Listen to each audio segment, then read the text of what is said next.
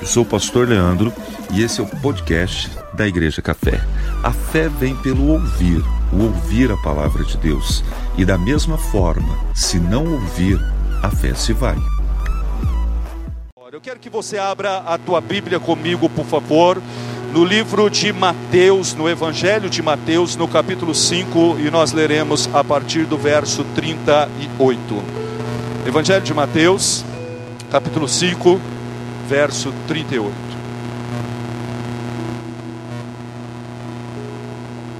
Aleluia, aleluia.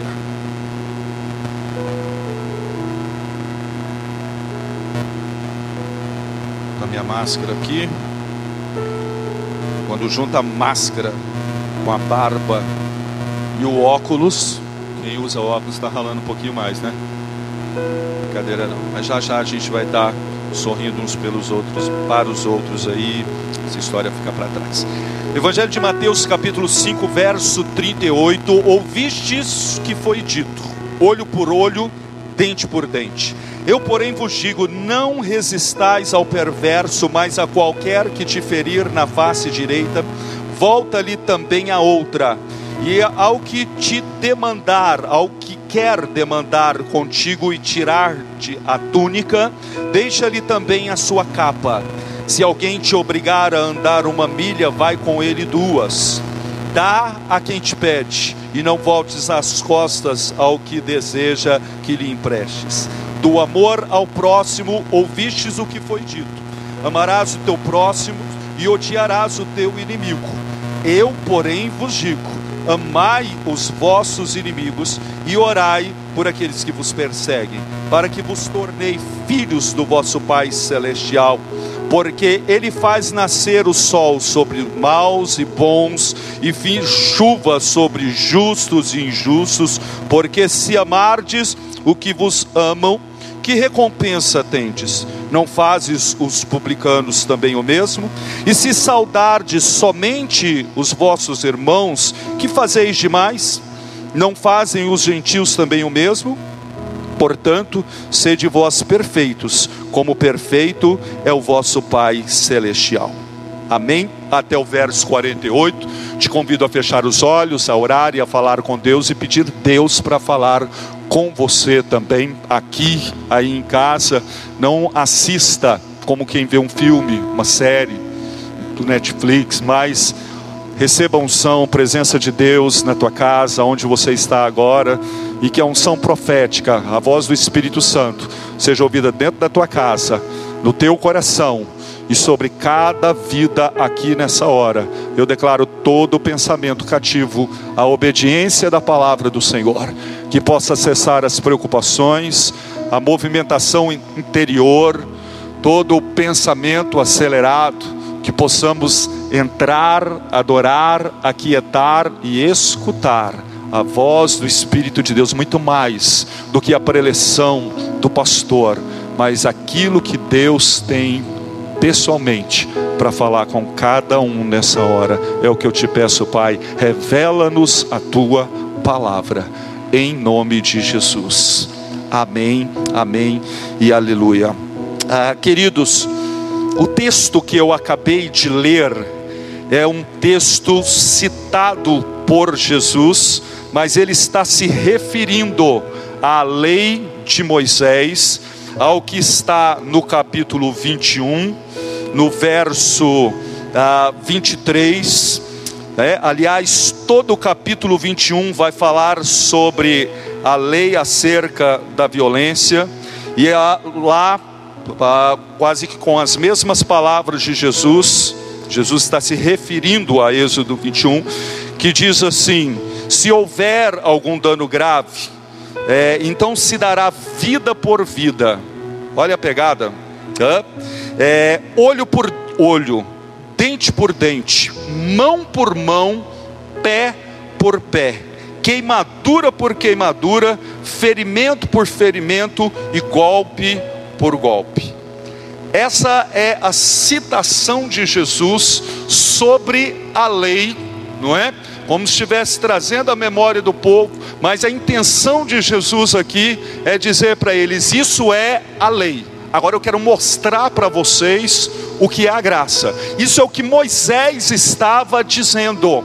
E a gente precisa muito como igreja. Eu percebo que de uns tempos para cá tem havido assim uma tremenda de uma salada, de uma mistura do pessoal confundindo lei com graça, o que Moisés falou, o que Jesus falou, o que João Batista disse, o que os profetas falaram. Inclusive a Bíblia diz que naqueles dias, naquele tempo, Deus falou através dos profetas, mas hoje a parada é outra e ele tem nos falado através do Filho. E quando Moisés, ah, Jesus cita a lei de Moisés, logo em seguida no verso 39, ainda de Mateus 5, ele diz assim: Eu, porém, vos digo. Aí é outro nível, irmãos, sabe? Porque é muito importante a gente conhecer a lei, é muito importante conhecer os profetas, profetas maiores, profetas menores, sabe? Todos esses juízes do Velho Testamento,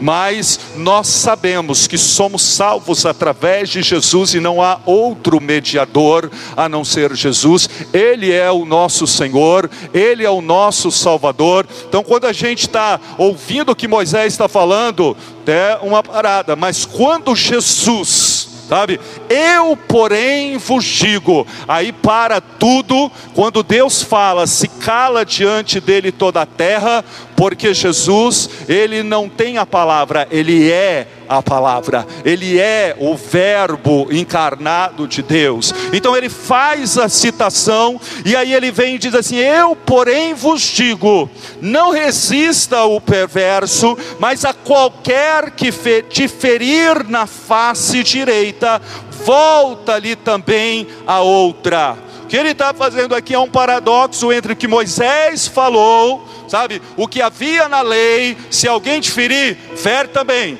Se alguém te roubar, se alguém te machucar, sabe? A justiça deve ser feita por mãos próprias.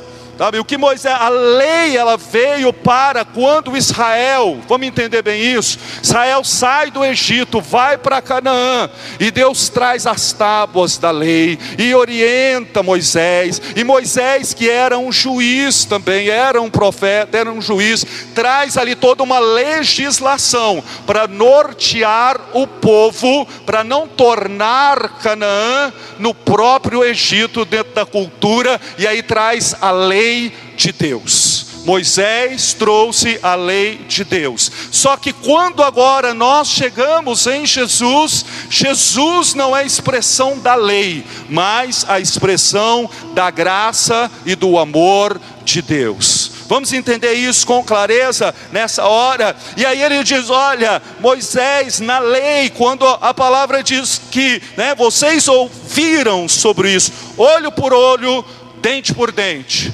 fez mal, vai ser retribuído, vai ser pago na mesma moeda. Mas eu vos digo que se alguém ferir a tua face, volta-te e oferece a outra. Sabe? É muito sério isso, porque quando a gente olha, você fala, tá, mas aí Jesus mudou, Jesus revogou. A resposta está em Mateus 5, no verso 16, que diz assim: ó, vamos lá. Assim brilhe também a vossa luz diante dos homens, para que vejam as vossas boas obras e glorifiquem a Deus, glorifiquem a vosso Pai que estás nos céus. E aí é a resposta para a gente sobre esse paradoxo: Jesus não veio revogar a lei, mas cumprir. Não penseis que vim revogar a lei ou os profetas, não vim para revogar, eu vim para cumprir. E ele cumpriu, cumpriu, sabe? E fechou esse ciclo em Jesus, sim.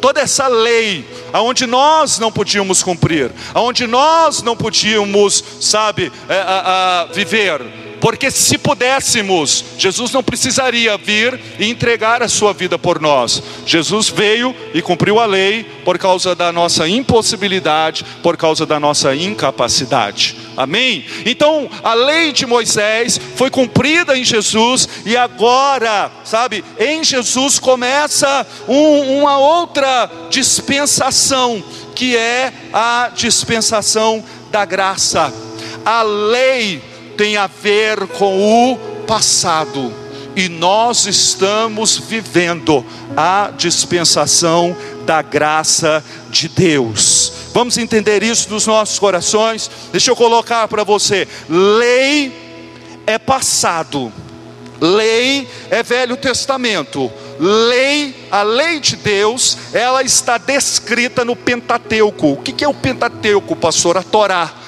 que é a compilação dos cinco primeiros livros da Bíblia: Gênesis, Êxodo, Le, Números, Levíticos e Deuteronômio. Sabe, ali está o conjunto das leis de Deus, passado, lei é passado. E aí então nós chegamos no outro tempo, que é o tempo da graça, que é o presente nós estamos vivendo no presente a dispensação da graça. A graça de Deus está sobre nós nessa noite. Amém? Nós não vivemos pela lei, até porque a lei produz morte mas a graça, a vida e a salvação é manifesta pela graça de Deus. A lei tem a ver com o passado, é o Pentateuco. A graça tem a ver com o presente, que está descrita nos evangelhos. E o futuro, o futuro tem a ver com juízo, que tem a ver com o apocalipse. Agora vamos entender algo.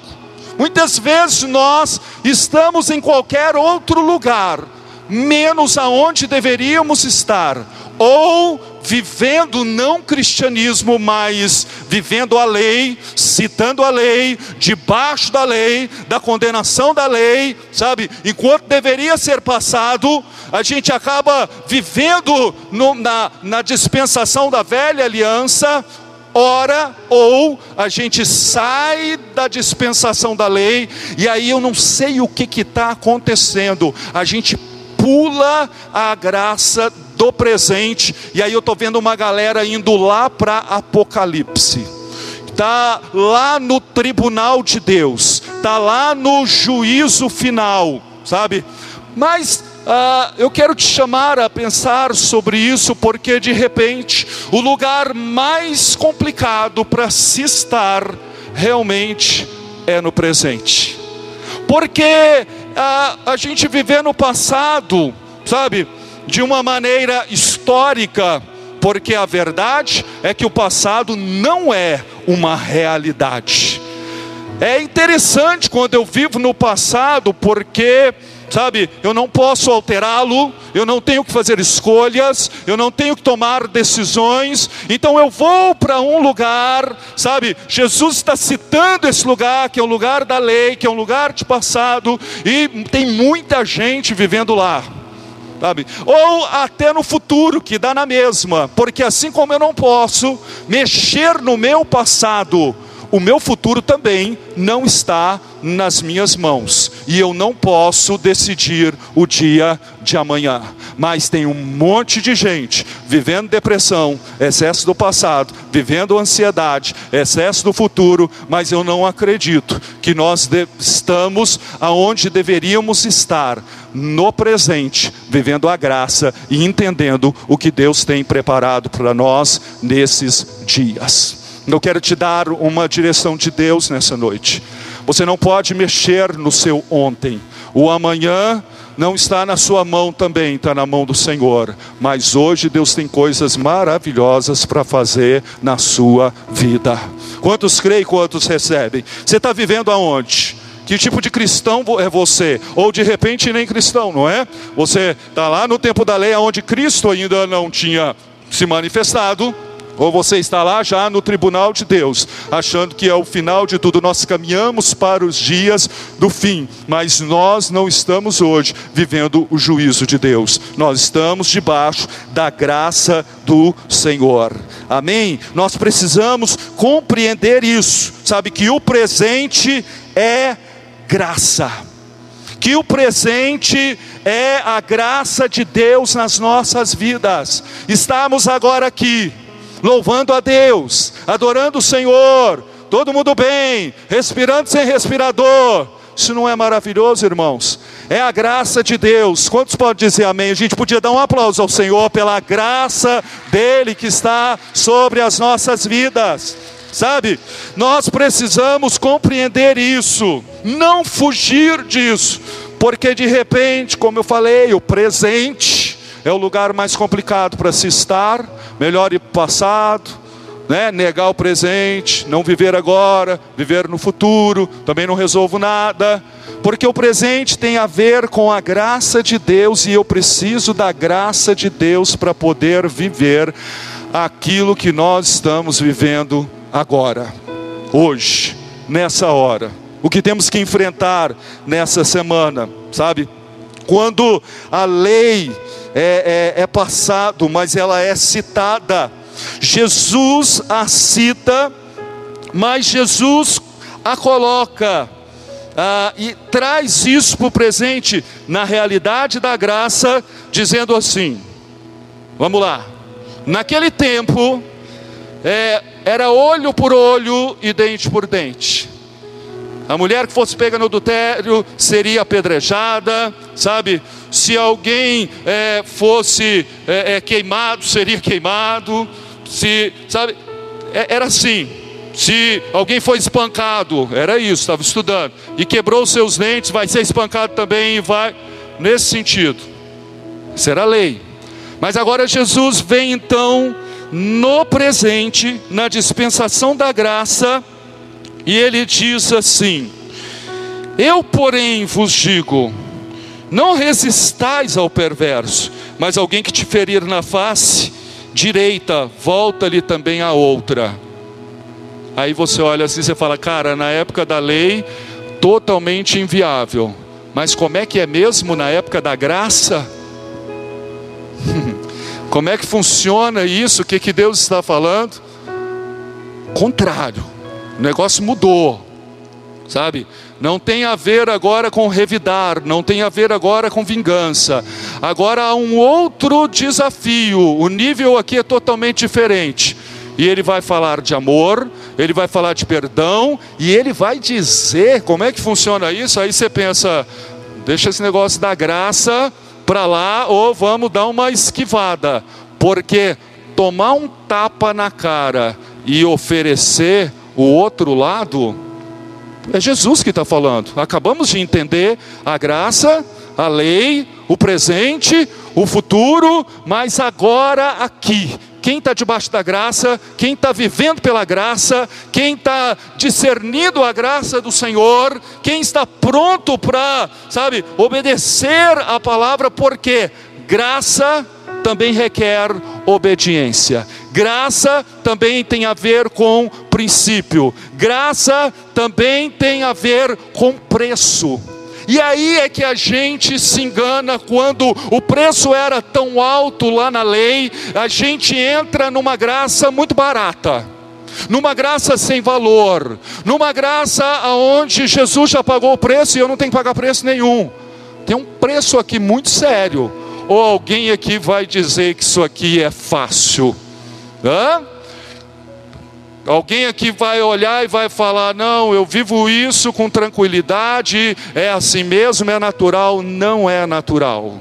Existe algo aqui muito espiritual, existe um princípio aqui que nós precisamos entender bem e não fugir daquilo que Jesus está dizendo. Não fuja do presente, não fuja da graça, não fuja de Jesus, não fuja do que Ele tem para a tua vida, sabe? De olhar e falar assim: não, é, é a graça nesse sentido, meio que eu estou fora, que é uma graça que diz para você que além de você é, é, é, sair da lei, sabe, que não tem olho por olho, dente por dente, vocês ouviram sobre isso, mas eu vos digo: se alguém te der um tapa na cara, oferece a outra face. Fácil. Quem já tomou um na vida, ou talvez até deu um, mas não é sobre isso que eu quero falar, sabe? Como é que funciona isso? O que é que Jesus quer nos ensinar? Sabe o que, que ele quis dizer? Será que é para a gente tomar a bordoada da vida e ficar quieto e calado? Porque também tem uma galera aí que pensa assim, fala, não, se eu sou crente, a humildade, né? Ah, eu preciso simplesmente engolir tudo, aceitar tudo, e eu estou aqui para ralar e para sofrer, ir para. Eu me lembro uma vez que alguém chegou para mim e falou, pastor, porque é, alguém me disse que nessa vida eu não vou ser feliz mesmo, eu vou sofrer mesmo, eu preciso aceitar, mas eu falei, não tem mais. Você precisa ser feliz agora, você precisa romper agora, você precisa prosperar agora, porque não tem nessa história, nessa vida, outras vidas, não há um embasamento bíblico teológico para isso. Deus quer te abençoar, mas muitas vezes a gente toma o tapa e outro tapa e pensa a vida é pescotapa. Sabe? A vida cristã, a vida espiritual é luta, é perseguição, é batalha, é dificuldade. É lógico, claro, nós as temos, temos enfrentado muita coisa agora. Mas será que o que Jesus está dizendo é para você ser trouxa? É para você ser besta? É para você tomar tapa na cara, um atrás do outro, oferece a outra e tem que ser assim mesmo? sabe? É isso que o Senhor tem, e é por isso que, por falta de entendimento, a gente foge da graça, a gente foge do presente, a gente vai lá para a lei, a gente vai lá para o Apocalipse. Ou você está em Gênesis, ou você está em Apocalipse. Vem para Mateus, vem para Jesus, vem entender o que, que o Senhor está falando contigo, e certamente. Eu estava conversando com o Vitor essa semana, a gente estava comendo junto. Eu estava falando para ele de um pastor amigo bem velhinho que, que me disse assim: Jesus me salvou, mas ele não me abestalhou, né? Não é porque eu sou crente que eu tenho que viver desse jeito, que eu tenho que me submeter a algumas coisas, ou tenho que tolerar esse estilo de vida. Afinal de contas, a Bíblia diz que o diabo veio matar, roubar e destruir, mas Jesus veio para trazer vida e vida em abundância. E sem possibilidade de Jesus entrar na tua vida e você tomar tapa na cara e oferece a outra cara, e a sua vida vai ser tapa e pestotapa, isso está muito longe de ser a vida que Jesus preparou para você. Mas tem gente que confunde, tem gente que não tem o discernimento do princípio que é que Jesus realmente está falando. Uma coisa é certa, sabe? Não há nenhuma possibilidade da gente, sabe, aceitar Jesus ou, ou, ou, perder o senso de valor. Eclesiastes, no capítulo 7, verso 16, é, nos traduz e nos expressa bem isso. Eclesiastes 7,16 que diz assim: Olha, não sejas demasiadamente justo, nem exageradamente sábio, porque te destruirás a ti mesmo. Sabe? Eu vou traduzir isso aqui para você de uma maneira bem simples. Não seja demasiadamente justo. Você sabe aquele tipo de pessoa que é tão boa, que é tão humilde, que é tão simples, que acaba ficando boba quem conhece? Ou quem é assim? Para com isso. Sabe? Não é disso que o Senhor está falando. Demasiadamente justo, se a gente for trazer bem para a nossa realidade mesmo, é esse excesso é esse desequilíbrio, aonde a gente, por falta de entendimento do que é que Deus está falando, o que é a graça de Deus, como a graça se manifesta, o que é que o Senhor espera de nós, a gente acaba, sabe, é, entrando num nível aonde a Bíblia está chamando aqui de demasiadamente justo, de sacrifício de tolo, ou seja, por falta de entendimento ou de ignorância, a gente acaba vivendo ou deixando de viver aquilo que o Senhor tem para nós. E certamente, quando Jesus está dizendo, quando te oferecer, quando te derem um tapa ou é, você não, não, não tem que revidar, mas é, oferecer a outra face. O que ele está dizendo? E eu quero deixar isso bem claro para você. O Senhor revelou isso bem forte no meu coração.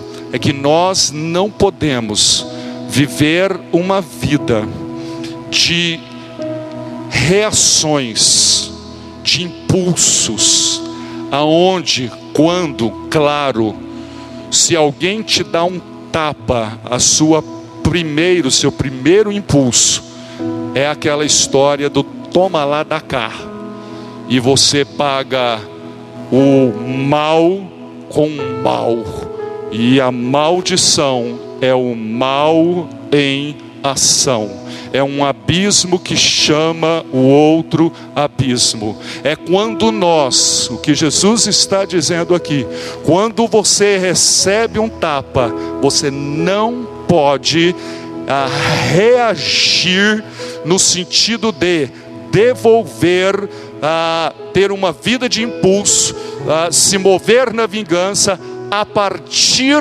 de situações e de circunstâncias. A pessoa que está debaixo da graça, a pessoa que está entendendo a revelação do Espírito Santo, quando ela recebe esse tapa, e Jesus está dizendo: mostra a outra face, é porque existe uma outra face, há um outro caminho, existe um outro nível, mas muitas vezes a nossa realidade natural a gente compreende, mas eu estou sempre dizendo: se você escolheu viver no nível da carne ou da alma, se você fez uma opção pelo nível nível do natural, não queira que Deus manifeste o sobrenatural da glória dele na tua vida, porque a graça de Deus, o amor de Deus, as misericórdias do Senhor se renovam a cada manhã, mas nós precisamos saber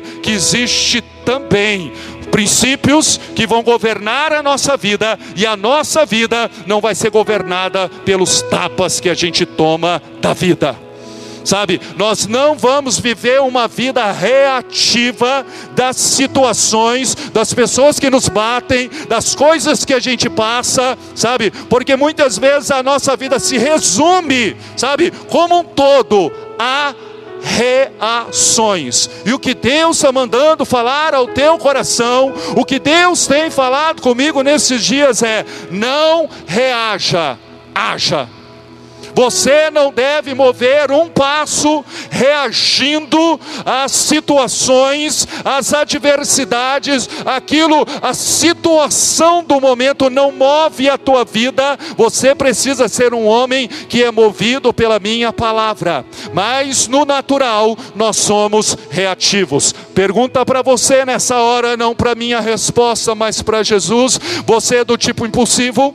Você é do tipo que se move por causa da situação? situações, você é do tipo que se pisar no teu calo, se te der um tapa, a reação ela vem à altura. Eu não guardo desaforo, não levo desaforo para casa, sabe? Se te ofendeu, você vai ofender. Se te bateu, você vai bater. Se te atingiu, você quer atingir, sabe? Se te machucou, você vai querer vingar. E é isso, se você optar pela sua justiça, pode esquecer a justiça de Deus. Jesus é a graça, Jesus é a maior expressão da justiça de Deus. Ele cumpriu a lei, mas o fato da lei ter sido cumprida e a graça de Deus está sobre nós, não significa que não haja princípios que vão governar as nossas vidas. E agora Jesus está nos dando um princípio, não é para você ser babaca, não é para você ser tolo, não é para você ficar aguentando pancada, mas é para você não devolver o tapa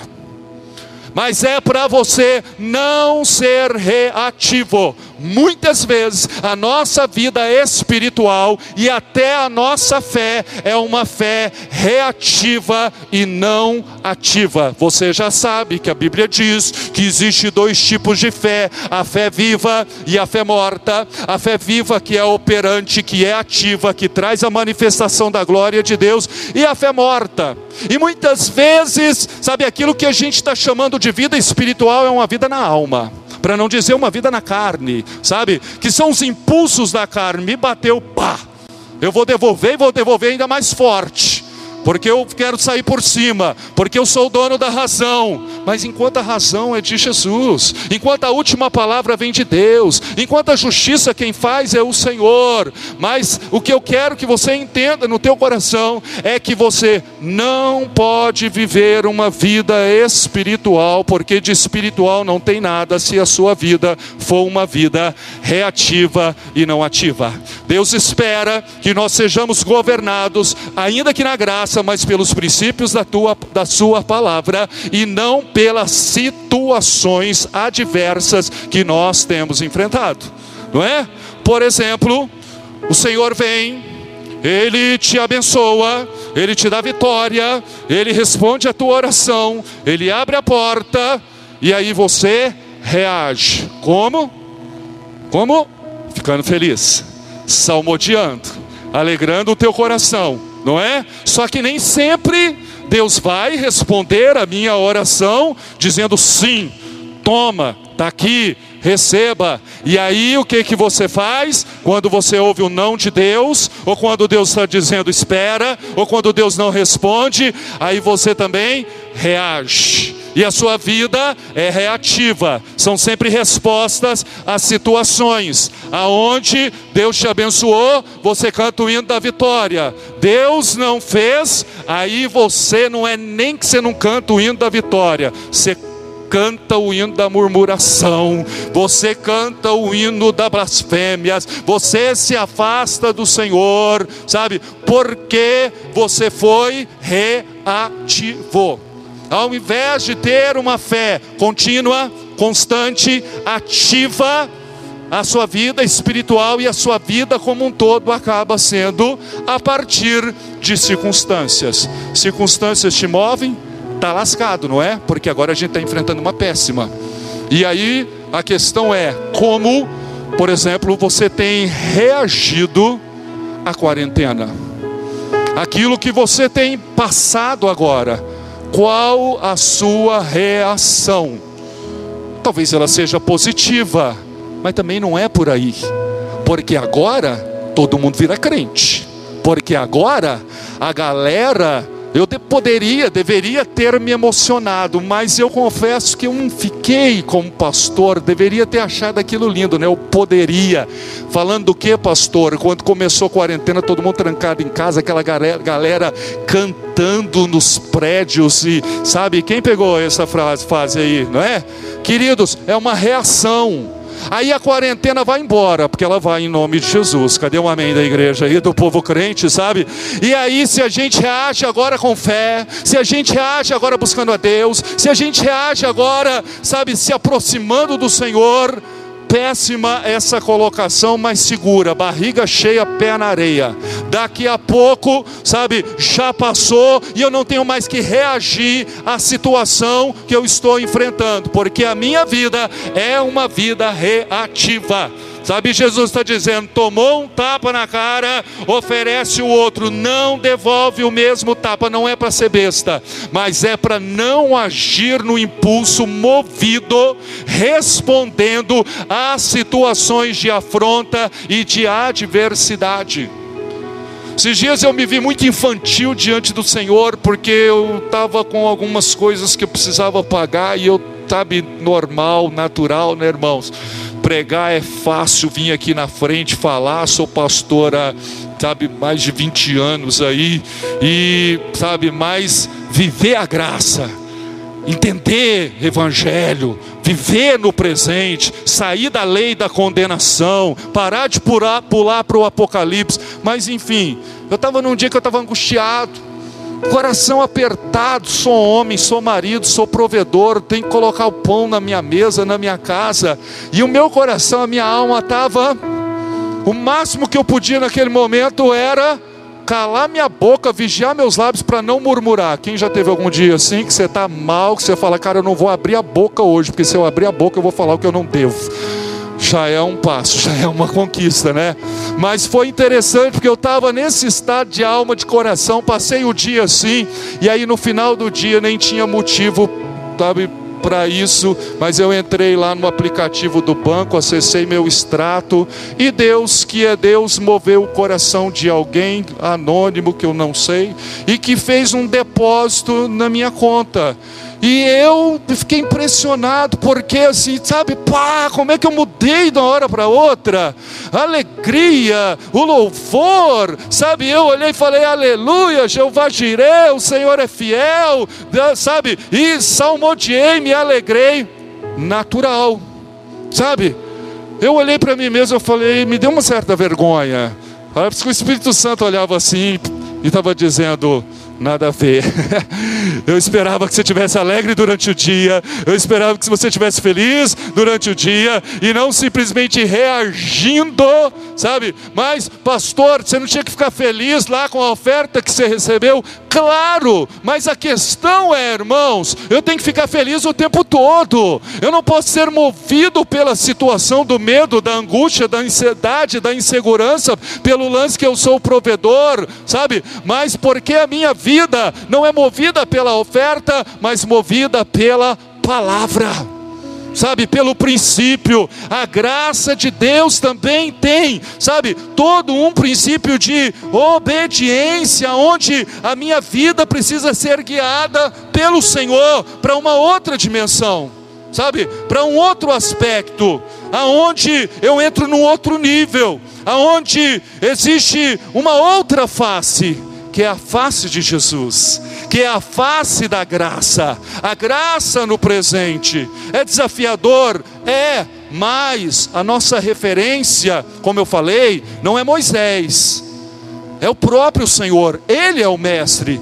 e Jesus, Ele nunca foi reativo, Ele sempre foi ativo. Vem comigo, Mateus capítulo 27, verso 27. Olha que coisa maravilhosa. Aumenta essa musiquinha de fundo aí que eu não estou ouvindo aqui não, no retorno. Não sei se os irmãos estão ouvindo. Está lindo, Mateus 27, 27, falando de Jesus. Logo a seguir, os soldados do governador, levando Jesus para o pretório, pretório, reuniram em torno dele toda a corte, despojando as suas vestes, Vai pegando, irmãos. Cobriram-no com um manto vermelho, desceram uma coroa de espinho, colocaram na sua cabeça, na sua mão direita um pedaço de cana, ajoelhando-se diante dele, olha o escárnio, dizendo: Salve, Rei dos Judeus, e cuspindo nele, tomaram caniço que estava na sua mão, que era o cetro, né? Olha a ironia. E davam-lhe com ele, batendo na sua cabeça. Depois de o terem escarnecido, despiram-lhe o manto e o vestiram com as suas próprias vestes. Em seguida, o levaram para ser crucificado. Hã? Olha o ainda no capítulo 27, vamos passar o verso 41. De igual modo, os principais sacerdotes, como os escribas e anciãos, escarnecendo, dizia: Salve, salvou, perdão, verso 42, salvou os outros, a si mesmo não pode salvar-se. É rei de Israel, desça da cruz e creremos nele.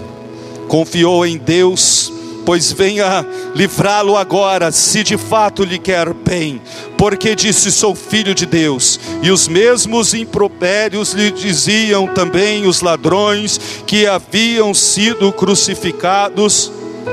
Irmãos, Jesus nunca foi reativo. Você é cristão ou não é? Você é discípulo de Jesus, não é? A gente tem que entender a graça. Sai do velho, não pula para o Apocalipse fica aqui. Aqui é difícil, aqui é complicado, porque ele não desceu da cruz, mas a gente desce por causa de qualquer coisa. Não precisa dar um tapa, é coisa menor. Tapa na cara já mexe, mexe com brilho, né? Mexe com a, com a dignidade. Às vezes é muito menor muito menor o que a gente passa e a gente maximiza. Eu sempre digo assim: para de ficar dando comida para não, para ver se vira gigante. A gente já tem gigantes para enfrentar, porque a gente às vezes pega coisa que é muito menor e cria um problema imenso. Enquanto a Bíblia diz que a palavra branda desvia o furor, a gente entra em confusão, a gente arruma problema, porque ao invés de ativar a fé, ou a palavra ativar a fé no nosso coração em obediência pela graça, na graça, debaixo da graça do Senhor, porque foi isso que Deus falou para Paulo: a minha graça te basta. A gente sai da graça, a gente sai da cruz, a gente sai no espírito e dê um tapa e toma dez, e a gente arruma problema, e a gente arruma confusão, sabe? O que Jesus estava dizendo ali não é para ninguém ser bobo, mas isso também muitas vezes é bobeira, é cilada, é roubada quando a gente vive uma vida tão no instinto animal, Sabe, quando a gente se sente ameaçado, a gente ataca. Quando a gente é atacado, a gente ataca. Isso é coisa de bicho, isso não é coisa de crente, não é coisa de marido cristão, não é coisa de mulher de Deus, não é coisa de pastor, não é coisa de gente que diz que anda no espírito, sabe? Nós precisamos entender a graça de Deus. E a graça é muito difícil de ser compreendida e também de ser vivida e de ser recebida, porque a gente está sempre trabalhando na base do toma lá da cá, sabe? Eu tenho que fazer, porque senão eu vou ser punido, senão Deus vai ficar bravo. E a gente tem a ideia do Deus que está de cara, da imagem do Senhor que está pronto para, sabe, nos punir diante dos nossos erros. E aí a pessoa erra com a gente, a gente vai punir também, sabe? A gente erra e a gente também se pune, aonde nós não entendemos realmente o que Jesus está falando. Mas é simples assim não seja reativo. Ah, não é olho por olho, dente por dente, porque se fosse, e eu fiquei pensando nisso aqui, se fosse eu, se eu fosse Jesus, se você fosse Jesus, eu fiquei imaginando o nível da tentação, porque a gente não tem força, a gente não tem poder, por mais que você se acha o cara, sabe, que você pode, você faz. Você sabe que no fundo, no fundo você não pode nada e não faz nada, mas ele podia. Ele pode. Eu fiquei imaginando, cara, Jesus na cruz, sendo é, é, é, é, incitado, oprimido dessa forma, envergonhado desse jeito, depois de tudo que já tinha vivido, né? Agora quando eles estão dizendo: se você é o rei dos, do, dos judeus, então desce da cruz e salva-te a ti mesmo. Qualquer um de nós desceria de lá e falaria: vou salvar mim mesmo, vou salvar ninguém. Vai todo mundo para o inferno. Hã? Eu fiquei imaginando os soldados romanos ali, cuspindo nele, cuspiu nele, mas ele não cuspiu em ninguém, cara. Hã? Ele foi humilhado, mas ele não humilhou ninguém. Pelo contrário, a Bíblia diz que o Senhor é aquele que tira do luxo, do, do lixo, do monturo, o necessitado e o faz assentar entre os príncipes do seu povo. A Bíblia diz que o Senhor exalta aquele que é humilde. Sabe? É isso que nós não compreendemos no nosso coração. Se coloca no lugar dele. Fiquei imaginando, falei, cara, ele não precisava descer de lá. Ele piscava o olho, morria todo mundo. Mas ele não fez isso. O que, que você está fazendo? Ele não foi reagente, mas agente, agiu, se moveu, não por causa das circunstâncias, mas por causa da palavra. A gente muitas vezes está muito nesse nível, isso não é o nível da graça aonde essas situações vai nos movendo para angústia, para murmuração, para falta de paz, para o adoecimento, para o desespero. Gente que está nesse nível. Mas a palavra nos chama, Jesus nos chama e Ele te, quer te colocar numa mostrar uma outra face, a face da graça, um outro nível espiritual de vida cristã, aonde, sabe, está acima de principados e potestades. Olha o que diz em Efésios, capítulo 1, verso 17. Efésios 1, 17. Para que o nosso Deus, ah, para que o Deus do nosso Senhor Jesus Cristo e Pai da glória vos conceda espírito de sabedoria e de revelação no pleno conhecimento dele, abrindo os teus olhos, os olhos do vosso coração para saber qual é a esperança do seu chamamento, qual é a riqueza da sua glória, da glória da sua herança nos santos e qual é a suprema grandeza do seu poder para com os que cremos, segundo a eficácia da força do seu poder, o qual ele ele exerceu em Cristo, ressuscitando-o dentre os mortos e fazendo-o assentar à direita, à sua direita dos lugares celestiais, acima, irmãos, acima de todo principado, potestade e poder, domínio, de todo nome que se possa referir, não só do presente século, mas também no vindouro, e pôs todas as coisas debaixo dos seus pés, para ser o cabeça sobre todas as coisas, o deu à igreja, a qual é o seu corpo, a plenitude daquele que a tudo enche em todas as coisas. Acima. A gente muitas vezes está no mesmo nível. Isso é triste. Você que se diz crente, que se diz cristão, está no mesmo nível, o nível da reação. Bateu, levou. A pandemia está batendo com força. A quarentena está batendo com força. E aí eu tô nesse nível. Só que Jesus, ele não revida, o nível dele era outro. Ele estava olhando para aquela galera e estava dizendo: Pai, perdoa-lhes, porque eles não sabem o que fazem. Isso é o nível da graça. Mas é um nível maravilhoso, é um nível alto, é um nível que tem um preço, sabe? Não é o preço da lei, mas a graça não pode ser barateada. Hoje estão pregando uma doutrina que foi denominada de hipergraça, onde, sabe, traz uma passividade, aonde não tem preço, aonde não há renúncia. Isso aqui é renúncia.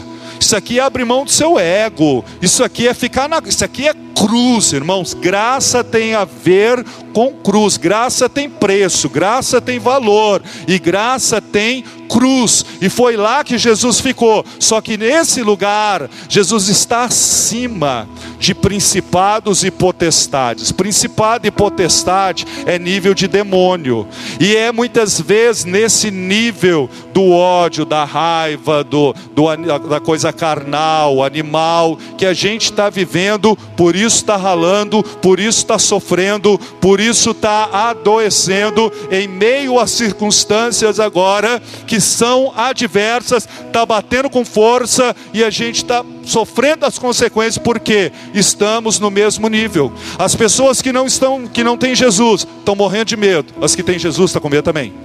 Ou as que dizem que têm Jesus. As pessoas que, sabe, não conhecem o Senhor, não estão debaixo da graça de Deus, estão desesperadas com a questão da, da política, da economia, e a crentalhada muitas vezes está na mesma dimensão, que é nesse nível, olho por olho, dente por dente, aonde, sabe, é, é, eu sou movido pela situação e pela circunstância. A Bíblia diz que o justo viverá pela fé.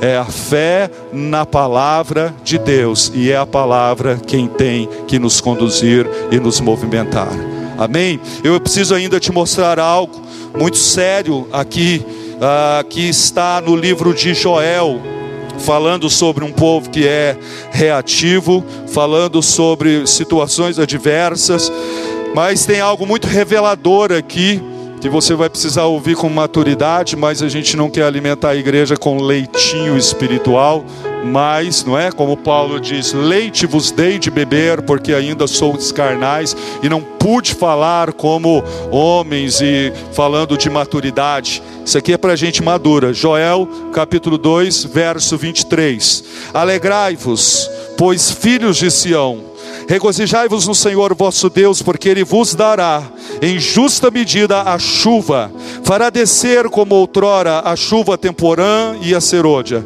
As eiras se encherão de trigo, e os lagares transbordarão de vinho e de azeite. Restituir-vos-ei os anos que foram consumidos pelo gafanhoto, migrador, destruidor e cortador, o meu grande exército que enviei contra vós outros comereis abundantemente e vos fartareis, e louvareis o nome do Senhor, o vosso Deus, que se ouve maravilhosamente convosco, e o meu povo jamais será envergonhado. Você pode dizer amém?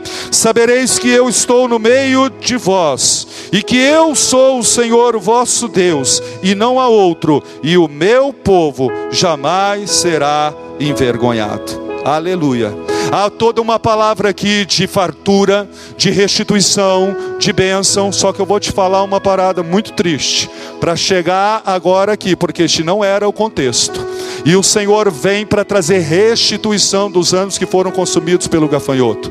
Mas se a gente for ler o livro de Joel todo, você vai ver o Senhor dizendo àquele povo que eles deveriam se humilhar, que eles deveriam chorar, que eles deveriam jejuar, que eles deveriam, sabe, se arrepender.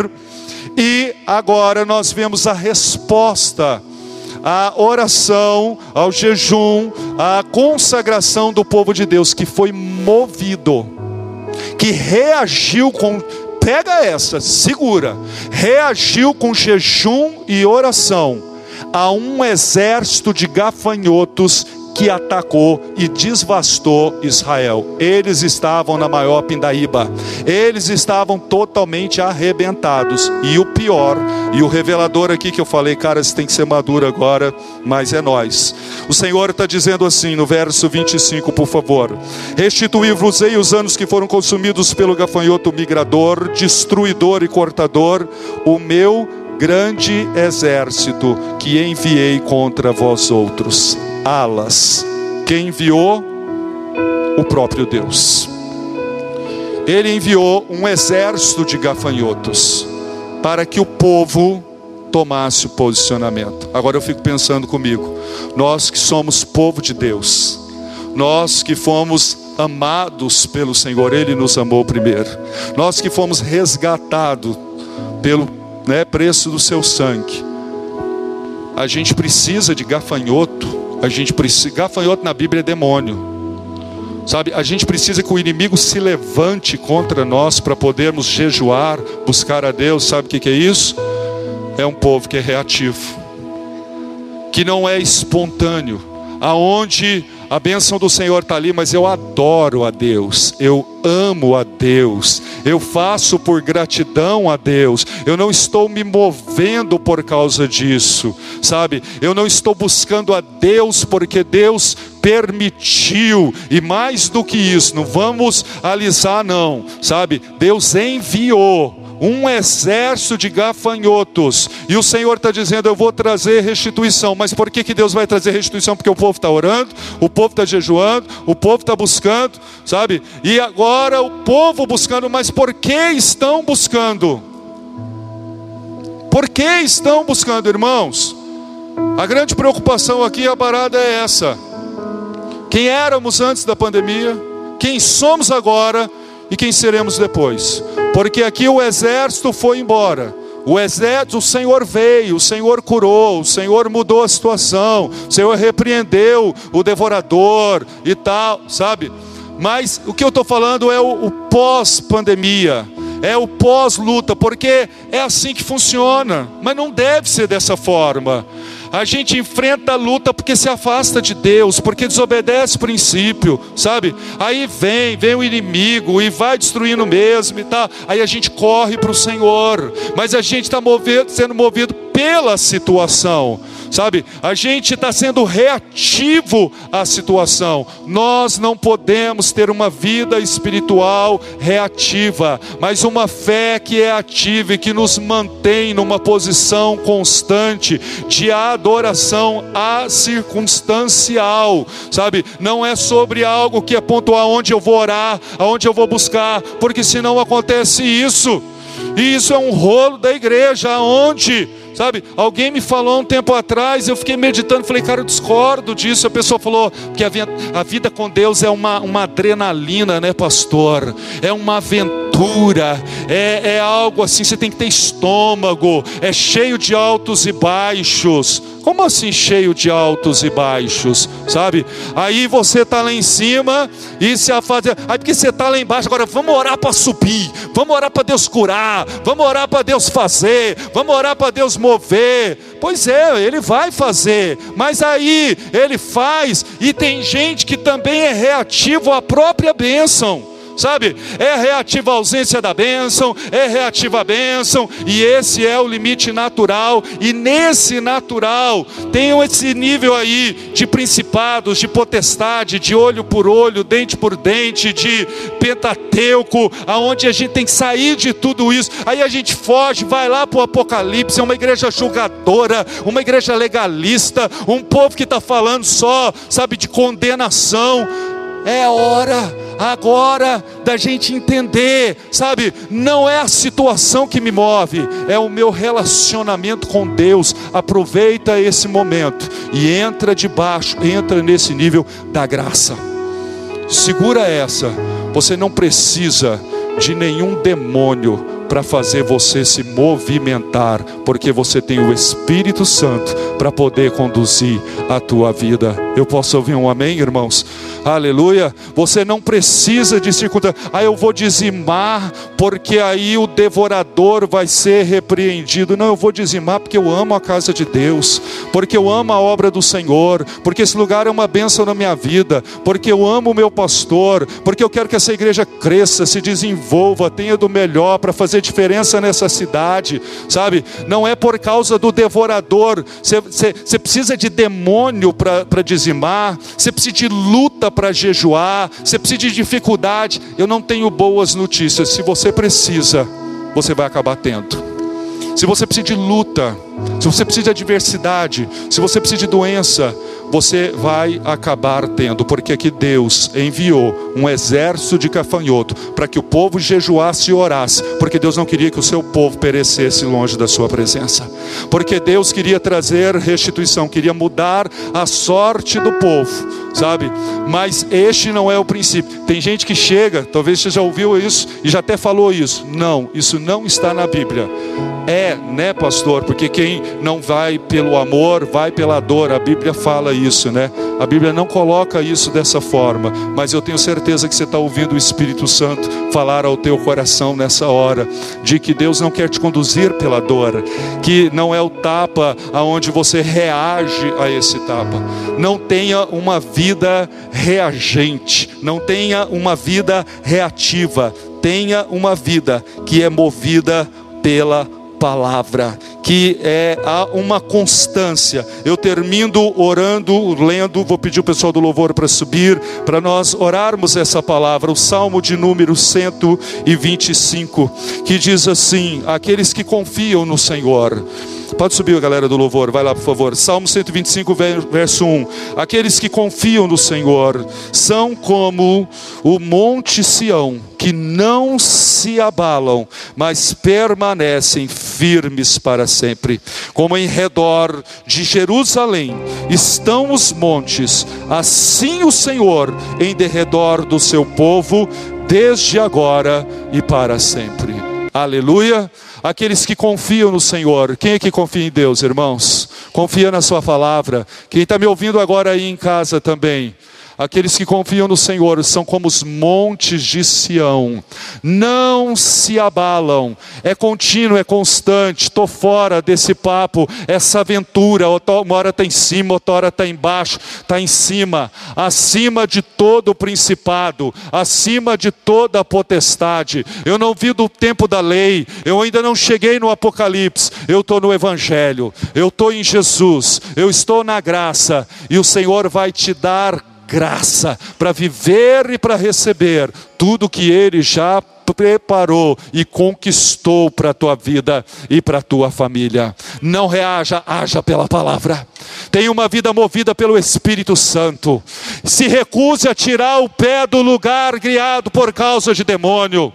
Não chegue diante do Senhor e diga: Eu vou orar e eu vou jejuar para Deus fazer, sabe? Essa não deve ser a sua vida espiritual, porque de fato Deus vai fazer, mas depois que Deus fizer, continue orando, continue jejuando para que o diabo não faça, para que você não tenha essa vida de altos e baixos. Chega de gangorra, não dá mais para ficar, sobe e desce, porque ele já está chegando, e aí vai terminar a graça, a gente realmente vai vai chegar no tribunal de Deus, sabe? Mas ele não pode me encontrar lá embaixo, caído. Esse negócio, uma hora eu sou crente, outra hora eu não sou. Uma hora, sabe, eu estou recebendo, outra hora eu estou devolvendo na mesma moeda. Não, não, não, não é isso que Deus tem. Deus quer fortalecer tua fé hoje. Deus quer te pôr na graça e você vai ficar na graça, vai viver pela graça.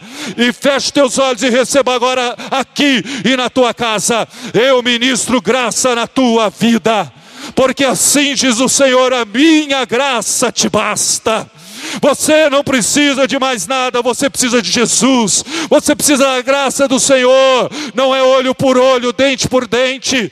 Ele está dizendo: se te der um tapa, oferece a outra face. Ele está dizendo: não devolva, não viva nessa dimensão carnal, animal. Não seja é, reativo, mas tenha uma fé ativa. Eu te abençoei, eu estou te abençoando. Você está orando, eu quero te ver continuar orando, eu quero te ver buscando a minha presença. Você não será movido por situação de demônios, você não será movido por situações adversas. Você não vai viver uma vida reativa, onde uma hora você está feliz, depois você está triste não, é infantil. Eu disse agora para vocês, eu me envergonho disso. Eu quero louvar a Deus com dinheiro na conta ou sem. Eu quero adorar a Deus com Covid ou sem Covid. Eu quero adorar a Deus com enfermidade ou sem, com quarentena ou sem. Eu era crente, eu sou crente, eu vou continuar sendo crente a partir do, daquilo que nós estamos vivendo nesse momento.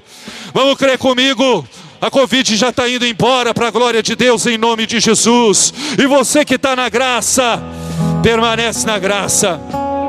O inimigo fez, faz e vai fazer tudo para te tirar da cruz. Fica lá, acima de tudo isso, porque é lá que Deus vai te ungir, te prosperar, te abençoar, te dar vitória. A bênção do Senhor sobre nós ela é permanente e crescente. Quem está aqui, quem está em casa, a igreja, receba em nome de Jesus.